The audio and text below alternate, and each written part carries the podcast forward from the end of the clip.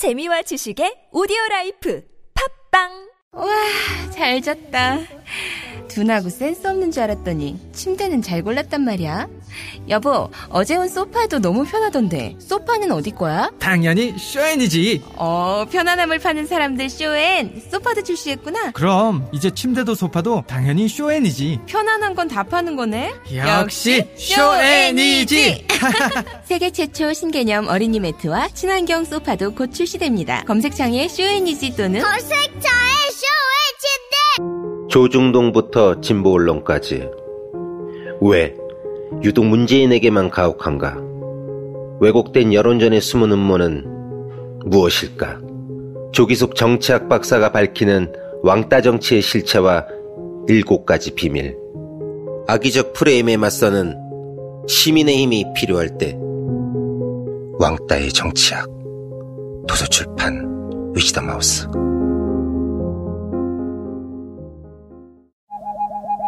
굶고 뛰고 땀 빼고 다 해봤다. 그래봐야 소용없었다.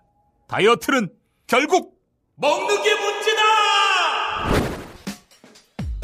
동결건조 채소와 동물, 단백질, 그리고 효소와 비타민, 미네랄로 만든 다이어트 전용 그린 스무디로 하루 한두 끼만 바꿔 드세요. 검색창에서 비타샵을 검색해 주세요. 엄마! 가글 했는데 입에서 뭐가 나왔어! 어, 그거! 올리덴탈 체크 가글이라 그런겨! 지금 쓰고 있는 가글, 사용 후 확인해 보셨나요? 무색소, 무알콜, 무계면 활성제의 올리덴탈 체크 가글은 쉽게 나온 입안의 이물질을 눈으로 확인할 수 있습니다. 딴지마켓에서 판매 중입니다.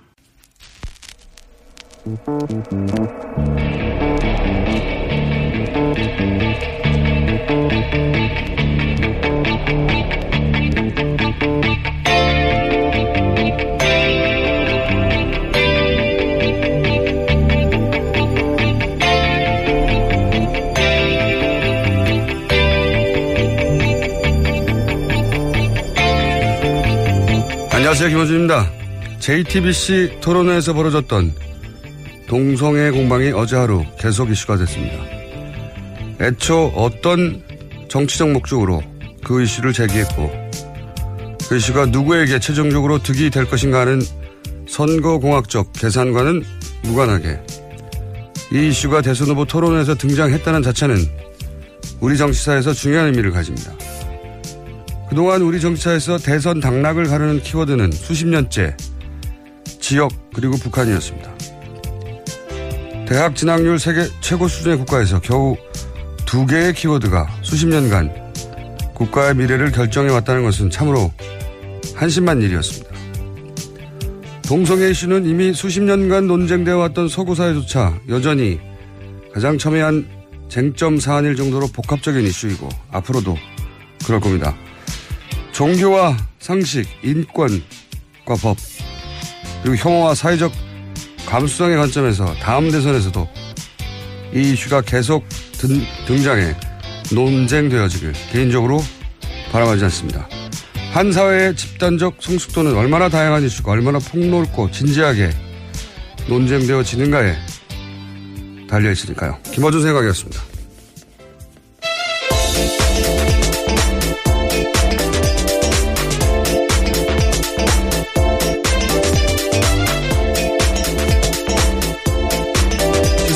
김은지입니다. 자, 첫 번째 뉴스는요? 네, 주한미군이 운영할 사드 장비가 어제 새벽 경북 성주 골프장에 전격 반입됐습니다. 대선 전에 배치하는 건 물리적으로 어렵다라는 게 군 당국 설명이었는데 갑자기 바뀐 겁니다. 그 군도 몰랐다는 거죠. 자기가 결정한 게 아니었다는 거죠. 예. 얼마 전까지만 해도 이게 만약에 1주 후에, 2주 후에 배치될 거였다면 이렇게 설명 안 했겠죠. 예. 군도 다음 정권, 다음 정부가 해결할 문제다. 그리고 얼마 전까지 그렇게 얘기했었죠. 그렇죠. 그리고 미국의 안보 보좌관도 한국을 방문하면서 다음 대통령과 얘기해야 하지 않겠냐. 이렇게 했던 사안이 이 뭐 무슨 일이 있었다고 일주일 만에 갑자기 바뀌겠어요. 제가 보기에는 이건 미국이 아니고 우리 쪽에서 강력히 요청한 게 아니겠는가. 그렇게 의심이 드는데 다음 정부에서 이제 철저히 따져야지 누가 예, 누가 이렇게 하게 만들었는가. 여기서 여기에 대해서 이제 각 후보들은 당연히 입장을 내놨죠. 네, 미, 문재인 후보는 사드 배치 강행에 대한 강한 유감 표시했습니다. 어, 예, 다른 쭉 후보. 말씀을 드릴까요? 네 네. 예, 홍준표 후보 같은 경우에는 환영하는 뜻을 밝혔고요. 안철수 후보는 배치 자체에 대한 찬반 입장 대신에 절차상의 문제를 지적했습니다. 유승민 후보도 오랫동안 찬성해왔던 일이다 이렇게 밝혔고요. 심상정 후보는 자신의 페이스북에다가 일방적인 기습 배치를 인정할 수 없다면서 원천 무효다라고 밝혔습니다. 네. 일단 저희가 컷이 있으니까 어, 각 후보에게서 직접 들어보겠습니다. 우선 문재인 후보. 이렇게 대선을 앞두고 어, 지금 정부에서 조금 무리하게 이렇게 강행할 일은 아니라고 생각합니다. 사드 배치는 한미 간 합의에 의해서 이행돼야 됩니다. 필요한 환경 영향 평가 같은 어, 절차를 생략하는 것은 문제가 있습니다. 잘 됐습니다. 이제 정수력도 들어오면 이제 국하고 이제 그 우리 안보를 튼튼해지겠네. 오래전부터 대통령 선거 전에 사드가 배치되는 게 오히려 국론 분열을 막는 길이다. 자, 한 번에 쭉 연결해서 들려드렸네요. 어, 심상정 후보는 그 언론 인터뷰가 아니라 페이스북에 본인의 입장을 밝혀서 지금 어, 어제까지는 컷이 따로 없었어요. 네, 오늘 뭐 따로 입장이 나오면 내일 소개드리기로 하고 본인들이 그동안 유지해왔던 입장대로 말을 했죠, 거의. 예. 네, 그렇죠. 심상정 후보 음성이 없어서 조금만 더 말씀드리면요. 자기 차기 정부에서 사드 원점에서 재검토돼야 한다 이렇게 이야기하면서 이에 대해서 대선 후보들 명확한 입장 밝혀달라라고도 했습니다. 네. 안철수 후보가 어 사- 살짝 다른 그러니까 합의는 이행돼야 한다. 하지만 환경 영화 영향 평가 절차를 건 문제가 있다. 이렇게 지적을 따로 했어요. 이제 찬성 입장이긴 하지만 절차적 문제가 있다. 이런 지적을 한 거죠. 네, 전격 반입은 문제 있다 뭐 이런 네. 거죠. 자, 그리고 이 사드 문제는 그래서 아마 다음 토론, 남은 두 번 토론회에서 지금까지하고는 또 양상이 다른 논쟁이 오가겠죠. 지금까지는 이제 다음 정부에 들어온다고 생각하고 찬반을 얘기했다면 이제 이미 들어온 거니까, 예. 그거 가지고 이제 논쟁이 일어 날 것 같고요. 자, 네, 각, 물론 남은 토론회가 경제 사회 분야이기 때문에 조금 다르긴 한데요. 그래도 이게 이슈이기 때문에 안 나올 수는 없을 것 같습니다. 지금까지 그 이슈들을 한 적이 없어요. 네. 한 번도, 어, 대선 후보들이 자기들이 할 말이 있어 하게 될 때, 어, 토론 사회자들이 제대로 막지 못했어요. 네. 유일하게 손석기 사장만 그걸 이제 계속 커팅했고, 예, 개입해서. 예, 월- 룰대로 하자고, 원래 약속한 대로. 거기서도 홍준표 후보는 노무현 전 대통령 가족과 관련된 문제도 사법 정책 관련이라면서 정치권 네. 이야기라고 이야기했습니다. 그래서 다 나머지 두 번의 토론회가 이제 선관위 주간 토론회고 그리고 손석희 사장 정도로 토론을 개입해서 정리할 만한 사실 그런 영유이나 방송 경험이나 캐릭터가 흔치 않기 때문에 좀 아무 시나 막 등장할 겁니다. 예. 자, 각 후보들의 어제 하루 행보 좀 짚어볼까요? 네, 문재인 후보부터 말씀드리겠습니다. 네. 어제 안보 행보를 통해서 안정감 있는 후보 이미지 부각에 주력했습니다. 군, 경찰, 국정원 출신 인사들로 구성된 국방안보특보단 출정식에 참석해서 1000명에 가까운 사람들과 함께 거수 격려하고 이들과 함께 삼국지 백전노장 황충이 자신의 품에 왔다라면서 그런 비유를 했습니다. 자, 컷을 들어보시겠습니다. 오늘 저는 천명의 황충과 함께 진짜 안보 정권 창출에 나서고 있다고 말씀드리겠습니다. 자, 어, 근데 이 출정식에 또, 어, 혼란이 있었죠. 예. 네, 성소수자 회원 10명 가까이가 기습 시위를 벌였습니다. 자신의 존재에 대해서 반대하는 거 아니냐라고 항의하자 연행이 돼가지고요. 지금까지도 경찰서에 있는 상황입니다. 민주당에서는 뭐, 어, 처벌에 반대한다고 하긴 했는데, 현행무공으로 잡혔으니까요. 이 이슈는 뭐, 어쨌든 계속해서 이어지긴 이어질 것 같아요. 네. 판을 전체 흔들 정도의 이슈는 아니지만, 이 이슈가 그렇다고 사라질 이슈는 아니기 때문에. 자, 다음 후보는요? 홍준표 후보는 대구 찾아서 지지 호소했습니다. 1박 2일 동안 TK 표를 다지겠다라는 건데 안철수 후보에게 갔던 보수층 유권자들이 자신에게 돌아오고 있다 이렇게 강조했습니다. 또 대지흥분제 논란에 대해서도 다시 한번 언급하면서 사과했습니다. 컷을 들어보시겠습니다. 80%만 복원하면 이깁니다. 지금 급속히 복원 중에 있습니다. 오바마 대통령이 미 대선에 나왔을 때 마약을 냈다고 고등학교 시절에 고백을 한 자매록을 쓴 적이 있습니다. 미국 국민들은 그거 다 용서했습니다. 오늘 다시 말씀드릴 테니까 그거 좀 용서해 주시기 바랍니다. 네. 홍준표 후보 특유의 합법입니다. 네. 네. 이게 용서될 수 있느냐 없느냐는 각 유권자들이 판단하는 일인데 네. 비교가 적절했는지 잘 모르겠습니다. 왜냐하면 속칭 대지 흥분제 논란 같은 경우에는 피해자가 명백하게 있는 사건이거든요. 네. 네.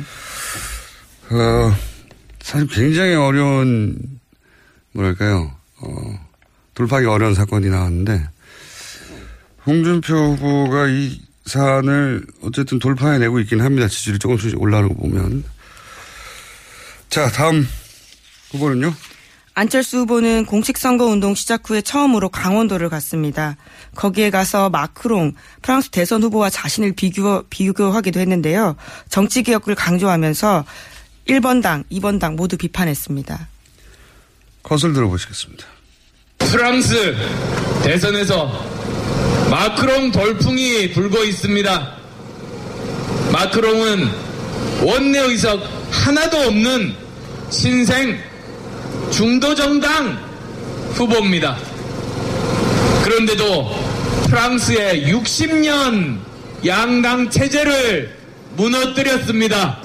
우리 대선에서도 국민들께서 그 같은 대변혁을 만들어 주실 겁니다. 기득권 양당 체제 깨부셔 주실 것입니다. 그렇게 해주시겠습니까? 네. 프랑스 대선을 직접 언급한 우리 후보가 처음으로 나왔네요. 예. 프랑스 대선의 의미를 짚어줬으면 더 좋았을 텐데. 자, 어, 이제 본인이 이제 의원수가 너무 적지 않냐라는 공격을 받는 데 대해서 어, 프랑스 대선을 들어서 이제 반론을 한 것이죠. 자, 그 외에도 후보 단일은 없다는 얘기도 했던 것 같고. 네, 계속해서 그 이야기를 하고 있습니다. 오히려 후보 단일화 이야기하는 쪽이 음해하는 쪽이다라는 이야기도 하고 있고요. 그러면은 바른 정당이 음해를 한다는 건가요? 네. 아마도 이제 후보 단일화 할 거 아니냐고 네. 문제 제기하는 민주당에 하는 얘기겠죠. 네. 자, 어, 다음 후보요. 네, 유승민 후보는 최근 단일화 논의에 다시 한번 완주 의지를 분명히 밝히면서 선거 운동을 하고 있습니다. 마찬가지로 이제 단일화 얘기가 나오니까. 네. 예. 어제 서울에서 신, 유세했습니다. 그러면서 시민들과 일일이 만나서 악수하면서 질문을 직접 받기도 했는데 박근혜 정부 탄생에 책임 있는 거 아니냐라는 질문에 대해서 인정한다면서 앞으로 잘하겠다 이런 이야기도 했습니다. 자, 컷을 들어보겠습니다. 저 바른정당의 첫 번째 대통령 후보인데 우리 아직 시끌시끌하고 내부에서도 저는 많이 당하고 그렇습니다만은 저는 국민들만 보고 정치하겠습니다. 여러분께서 저에게 저 길로 옳은 길로 가라 그러면 제 용기를 가지고 가겠습니다. 유승민 후보가 했던 유세 현장에서 했던 얘기 중에 이제 가장 뭐랄까 이 단일화 국면에서 분명한 얘기는 뭐냐면 5월 9일 날 투표소에 가면 내 이름이 있을 거다. 예. 그렇죠. 인쇄가 된다라는 거죠. 예. 그러니까 인쇄될 지금 이제 그 단일화 시, 시한을 그때로 잡았는데 29일요. 예. 나는 끝까지 간다. 이런 얘기를 이런 식으로 표현했죠. 예. 투표소에 가면 내 이름이 있을 거다. 사퇴하지 않겠다는 뜻을 명확히 밝힌 겁니다. 알겠습니다. 이제 5번 후보 짚어보겠습니다. 심상정 후보는 어제 울산 찾았습니다. 조선업종 노조연대라는 곳과 정책 협약식을 열었는데 이것은 국내 8개 조선소 노조가 연대한 단체입니다. 또 협약식 직후에 자신을 성소수자라고 밝힌 한 20대 남성이 TV 토론에서 성소수자 편에서 시간 할애해줘서 고맙다 이렇게 발언하자 심 후보가 해당 남성을 껴안아주기도 했습니다. 또 탈핵 운동 관련해서 탈핵 탈핵하겠다라는 서명도 했습니다. 제가 이제 토론회 때 홍준표 후보가 자기 지지층만 정확히 자극한다고 했는데 어, 심상정 후보 역시 자기 지지층을 정확히 타겟팅하고 유세를 해보면 자 컷을 들어보겠습니다. 원자력 발전소에서 30km 이내에는 비상계획 구간이라고 이야기했어요. 이 30km 내에 370만이 살아요. 그 다음에 월성 30km 안에는 130만이 살아요. 그 안에 다 월성 보리 비상계획 구역에 우리 울산이 다 포함되어 있어요. 그죠? 네. 원전이 만약에 조금이라도 사고 나면 최고 피해 주인이 누굽니까, 여러분? 자, 어, 울산에 가서 사실 울산의 이 현장에는 이제 조선업종 노조인데 그렇죠. 예, 정책 협약식 맺는 곳에 가서 조선업 얘기하고 어 그리고 이제 원전에 대한 얘기.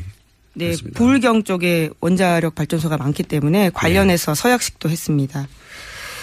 자, 각 후보들의 컷 어제 어떤 일들이 있었고 어떤 중요한 발언들이 있었는지 짚어봤고요. 자, 어, 지금 최순실 재판이 한참 진행되죠. 네, 네, 뇌물죄와 관련된 게 이제 막 시작해서 진행되고 있습니다. 근데 뇌물죄와 관련된 재판이어서 어, 그동안 우리가 뉴스로 들었던 이야기가 좀 더 구체적으로 증언으로 구체화돼서 나오고 있어요. 그래서 간단하게 몇 가지 뉴스 짚어보겠습니다.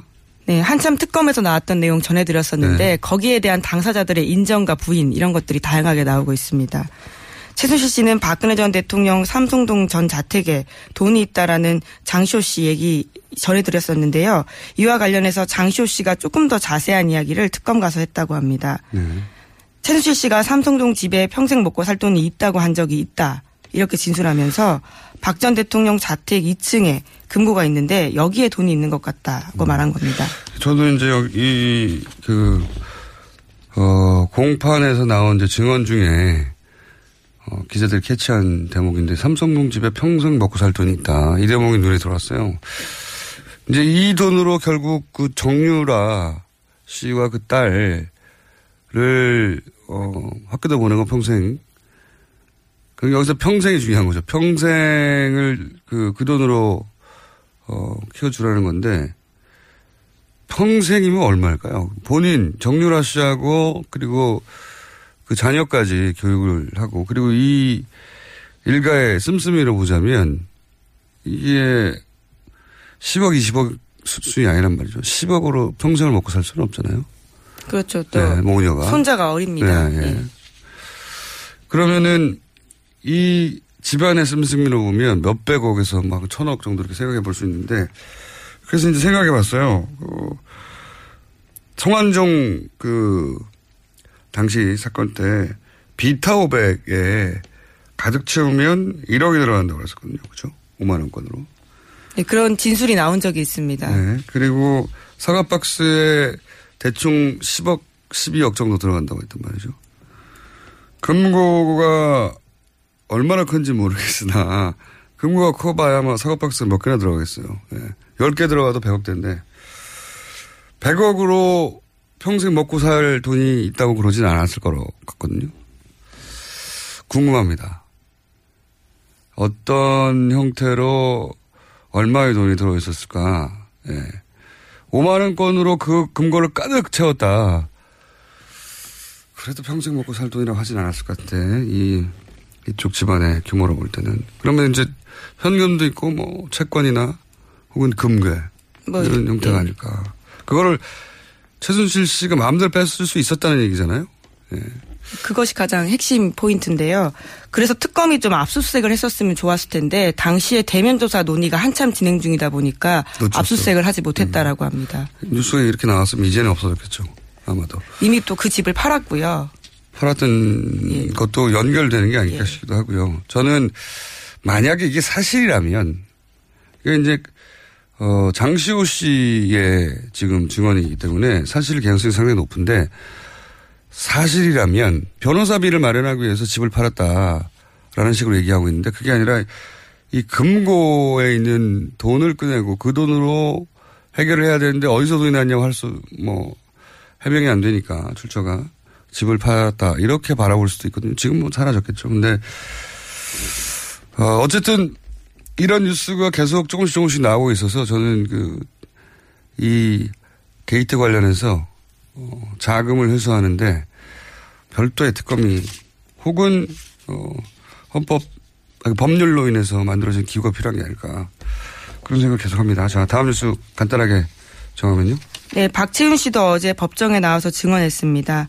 관련해서 박영수 특검은 지난 2월 28일에 수사 결과 발표하면서 박 전 대통령이 김영재, 박채윤 부부 사업에 특혜 줬다 이렇게 밝힌 바가 있는데 이에 대해서 박채윤 씨는 특허 분쟁을 겪고 있다는 자료를 박 전 대통령의 요청으로 직접 드린 적이 있다 이렇게 밝혔습니다. 굉장히 특이한 진술이에요. 제가 보기에는 오늘 여기까지 짚어야 될 것 같은데 어, 민원이 있는 사람이 어, 자신의 친분을 이용해서 대통령에게 이걸 해결해 달라고 요청 어, 부탁드렸다가 아니에요. 이거 잘 보면 본인은 특허 분쟁을 겪고 있었는데 박근혜 전 대통령이 그 특허 분쟁 자료 가져오라고 요청해가지고 거꾸로 박근혜 대통령이 마치 특허 분쟁의 당사자인 것처럼 사실은 여기에 대해서는 무슨 중소기업 지원인이 이런 걸 붙일 수도 없어요. 그 개인 의원인데 그죠? 개인 의원의 이권 분쟁인데 대통령이 왜 걱정을 해서 거꾸로 대통령이 그거 가져오라고 했느냐. 갖다 준 게 아니라 요청을. 이게 이제 계속 연결되는 건데 과거에 최순실 씨가 중국, 중동 여기에 이제 미용 성형 센터 프랜차이즈를 진출하려는 사업을 계속 구상했고 관심을 무리하, 많이 가졌죠. 무리하게 중국 VIP도 막 어, 그런 시술을 해준다고 하고 말도 안 되는. 외교상의 무례를 했습니다. 그러니까 최순실 씨가 이 미용 프랜차이즈 사업을 자신의 사업으로 자신의 이권으로 이해했다라고 생각되는 정황인 거죠 이게. 그러니까 그래서 대통령에게 자신의 이권 사업인 그리고 이권 사업이 분쟁이 걸렸으니까 해결해 달라고 요청했고 그러니까 박근혜 전 대통령이 뜬금없이 개인 의원이 겪고 있는 작은 분쟁을 가져와 보라고 한 게 아닌가. 그래서 자기 사업의 방해물을 제거하려고 하는 최순실 씨의 노력이었고, 예. 그 구상 속에서 사실은 들여다보면 또 찾아낼 게 많이 있다고 봅니다, 저는. 어, 지난 최순실 씨, 최순실 특검이 밝혀낸 거는 사실 빙상의 일각이라고 저는 생각이 들어요. 예. 자, 오늘은 여기까지 해야 되겠습니다. 지금까지 시사인의 김은지였습니다. 감사합니다. 아무도 묻지도 따지지도 않고 가입하셨다고요? 보험은 너무 어려워요. 걱정 마십시오. 마이보험 체크가 도와드립니다. 1800-7917 마이보험 체크로 지금 전화 주세요. 1800-7917 이미 가입한 보험이나 신규 보험도 가장 좋은 조건을 체크해서 찾아드립니다. 인터넷 한글 주소 마이보험.com 또는 카카오톡에서 아이디 검색 마이보험을 친구 추가하여 상담하실 수 있습니다. 똥은 싸고 다니냐? 미치도록 싸고 싶다. 빅동의 추억. 미국 장사랑! 구렁이 똥 이뻤다. 장이 살아야 내 몸이 산다. 혈중 콜레스테롤 개선과 배변 활동에 도움을 주는 건강 기능식품입니다. 빅동의 추억. 미궁 장사랑. 지금 검색창에 미궁 장사랑을 검색하세요. 골반 잡자 바로 잡자 바디로직. 허리 통증 바로 잡자 바디로직. 몸매 교정 바로 잡자 바디로직. 자세가 좋아지는 골반 교정 타이즈 바디로직 검색창에 골반 교정 바디로직 삐딱한 남성 골반 허리에도 역시 바디로직입니다. 바디로직의 효과를 못 느끼셨다면 100% 환불해드립니다. 자세한 환불 조건은 홈페이지를 참조하세요.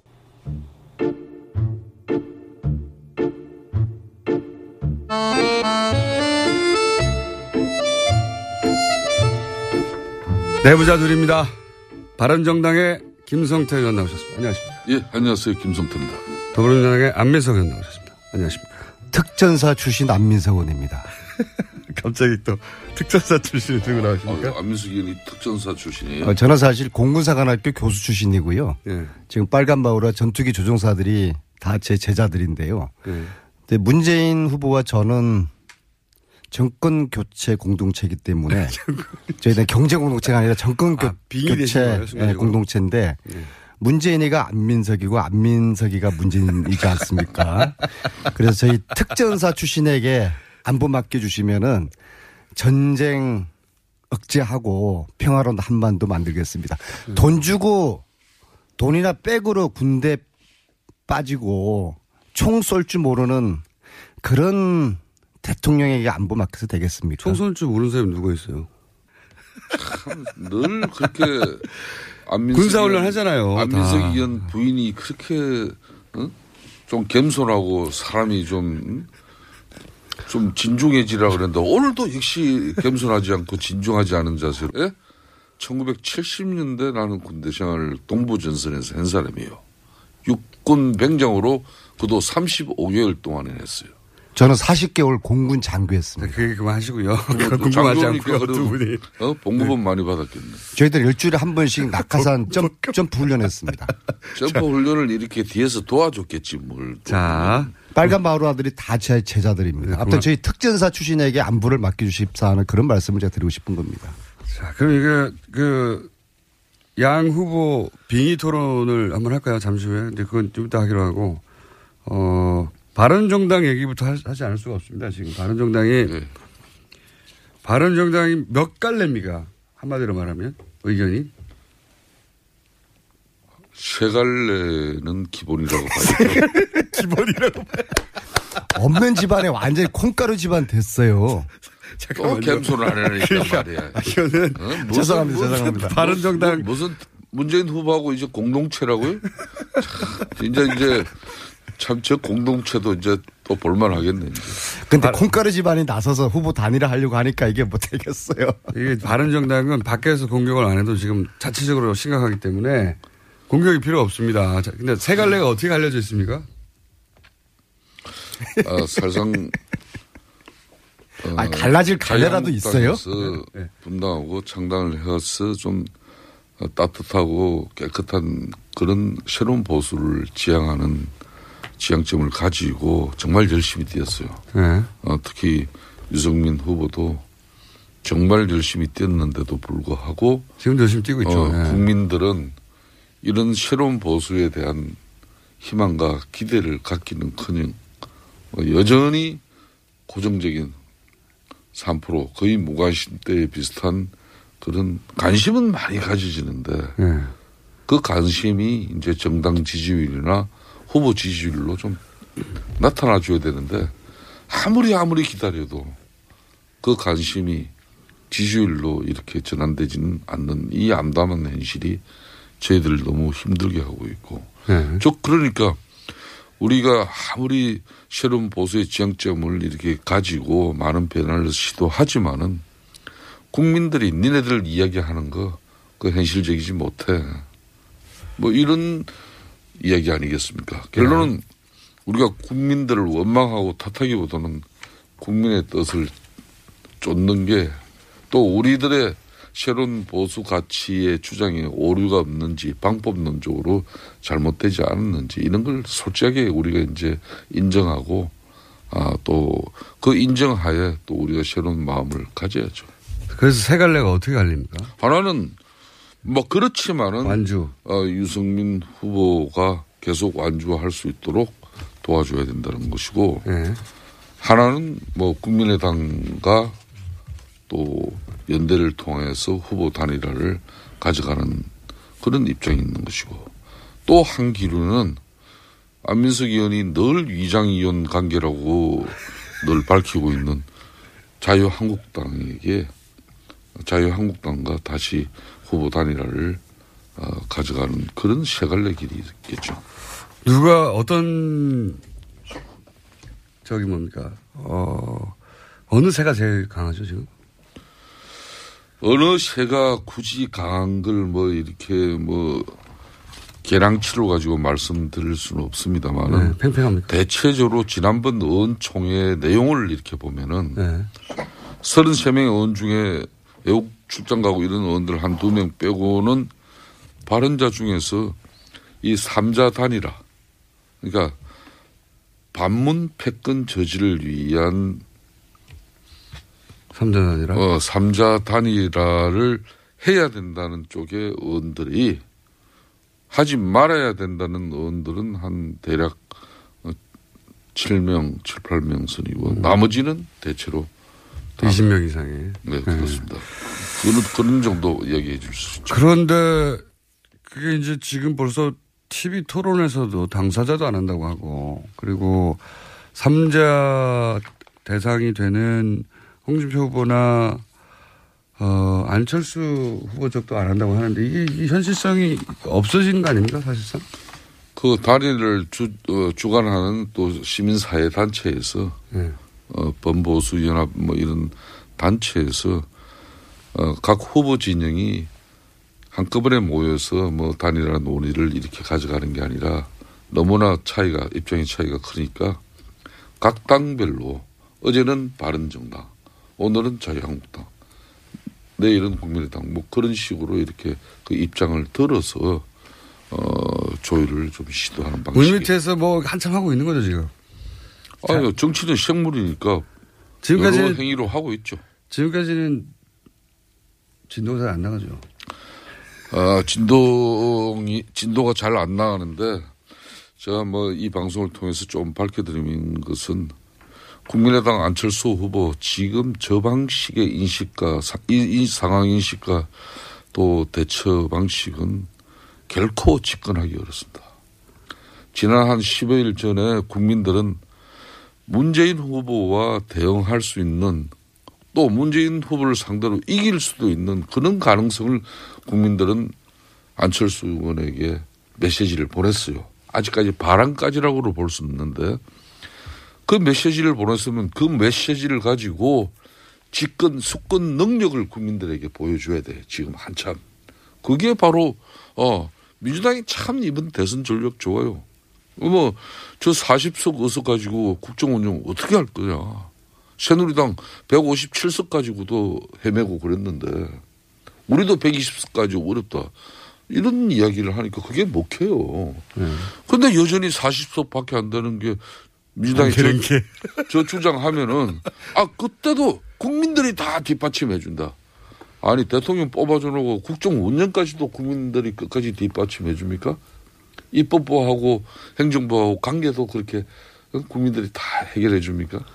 그러니까 그런 아주 어찌 보면은 어좀 아니한 인식 자체가 지금 안철수 후보의 지지율이 계속 빠지는 여러 가지 요인 중에 하나입니다. 오늘 이 아침에 맹자님 말씀부터 드려야 되겠는데요. 맹자왈 전쟁은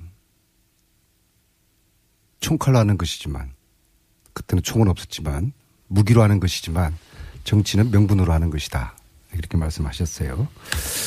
어, 지금 지금까지 2강 구도가 1강 1중 3약 구도로 이제 바뀌어지면서 질 것 같으니까 이 선거 공학적인 일종의 꼼수라고 저는 보고요. 그러니까 명분도 없고 오로지 반문으로 단일이 다, 단일화하겠다? 이게 시너지 효과가 있을까요? 오히려 저는 이런 식으로 단일화하면은 소위 말하는 적폐 연- 연대라는 역풍을 맞을 수 있다고 이제 봅니다. 그래서 어, 지금은 이 명분 약한 이 단일화 여기 대해서 어, 별다른 시너지 효과가 없을 것이다 말씀드리고 어, 단기 사병이 그동안 우리나라를 지켜왔던 그 막강한 역할에 대해서는 제가 인정을 하고요. 근데 제가 말씀드리는 아까 취지는 그래도 그 대북 안보관에 대해서 어느 누구보다도 철저하게 스스로가 단련되고 검증된 그런 인식을 가지고 있으니까 이런 후보에게 에, 국방과 안보를 맡기시면 든든하게 나라를 지켜주시 드리겠다 그런 말씀을 제가 드리고자 하는 겁니다. 그러니까 단기 사병이나 예. 안민석 의원님, 이 방송에 특정 후보를 지지하는 그런 대리 지금 토론자로 여기 참석하지 않았지 않습니까? 왜 맨날 안민석 의원은 말이에요. 언제부터 그렇게 문재인 후보하고 공동체가 돼? 아까 무슨 공동체요? 정권 교 정권 교체 및 공동 운명체. 정권 교체 및 운영 공동체. 운영 공동체. 그래서 이제 교육부 총리 떠났다고 해가지고 지금 막 그렇게 방송에서 말이에요.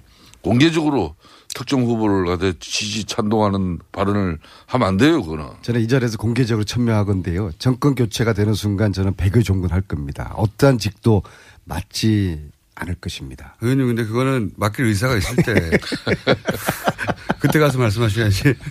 설사 국무총리 자리가 제안와도 맞지 않겠습니다.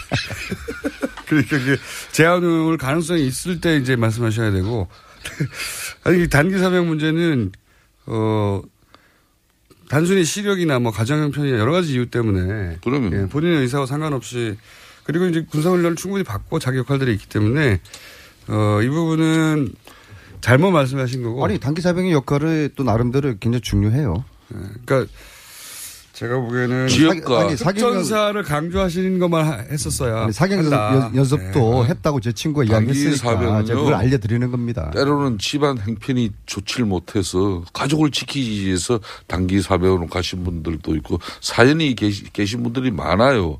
이분들이 우리 지역 골목골목화 또 시장가 예? 지역에 또 안보를 이 사람들이 최일선에서 지켰어요.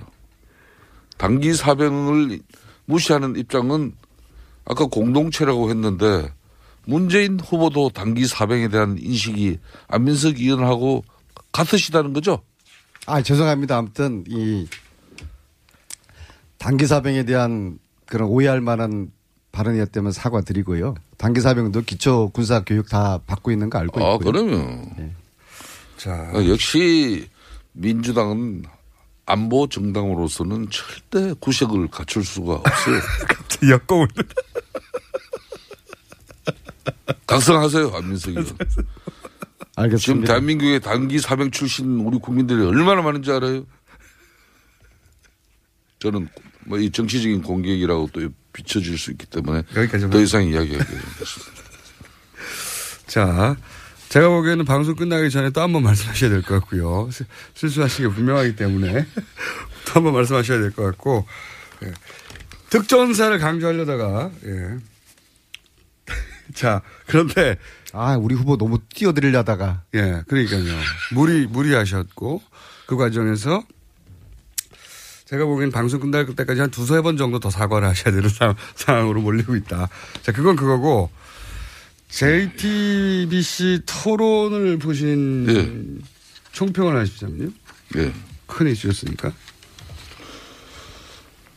아무래도 스탠딩 토론회를 두 차례 한 이후에 또 어, 좌석에서 앉아서 하는 토론이다 보니까 어, 여유로움은 갖췄지만은 후보 간의 긴장감은 훨씬 떨어졌다.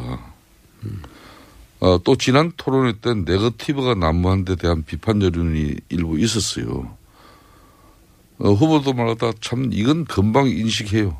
그래서 그런지 정책 대결에 초점을 맞추는 모습이었는데 좀 그러다 보니까 너무 좀 밋밋한 어, 토론회가 됐다는 그런 또 평가가 있어요.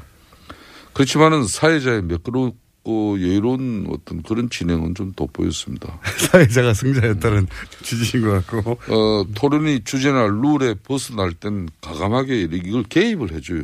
그리고 손석희 사장이 그걸 잘한 거예요. 또 후보 간의 감정이 격해지거나 토론이 경직된다 싶으면은 뭐, 그 손석희 사장 같지 않게 또 농담과 센스 있는 그런 발언으로 분위기를 환기시켰죠. 뭐 전체적인 측면에서는 이번 토론회에서는 어, 홍 후보 그러니까 홍준표 후보가 아닌 문재인 후보가 가장 못했다는 평가가 또 대체적인 여론이에요. 홍 후보와 문재인 후보가 제일 못했다. 어, 대선 판세가 문재인 후보 일강 구도로 굳어져 간다는 건 주지의 사실이지만은 그에 따른 자신감이 지나쳐서 오만과 독선의 행태로 표출돼서는 안 될 일입니다. 이보세요가 그 뭡니까 이보세요가. 네? 제가 존경하는 우리 저 안민석 의원님한테도 제가 아무리 방송에서 제가 참 당하지 않습니까? 그래도 내가 이보세요 뭐 이런 소리는 잘 안 합니다. 아, 아니님, 아니님 그러지. 근데 그거는 문재인 후보께서 그는 좀 적절치 못했어요. 그렇다고 해서 어? 또 우리 홍준표 후보도 한 살이라도 나이 많은 사람한테 어? 보르장 없는 또 그러니까 나이 문제가 지금 야기된데 또 집에 나이는 홍준표 후보가 문재인 후보하고 나이가 같아요. 그러니까 그런 정도 해도 관계 없다는 건데. 안민수 의원님이요. 제가 보기에는 오늘 그 단기사병 발언했다가 지금 혼나시는 중이어가지고.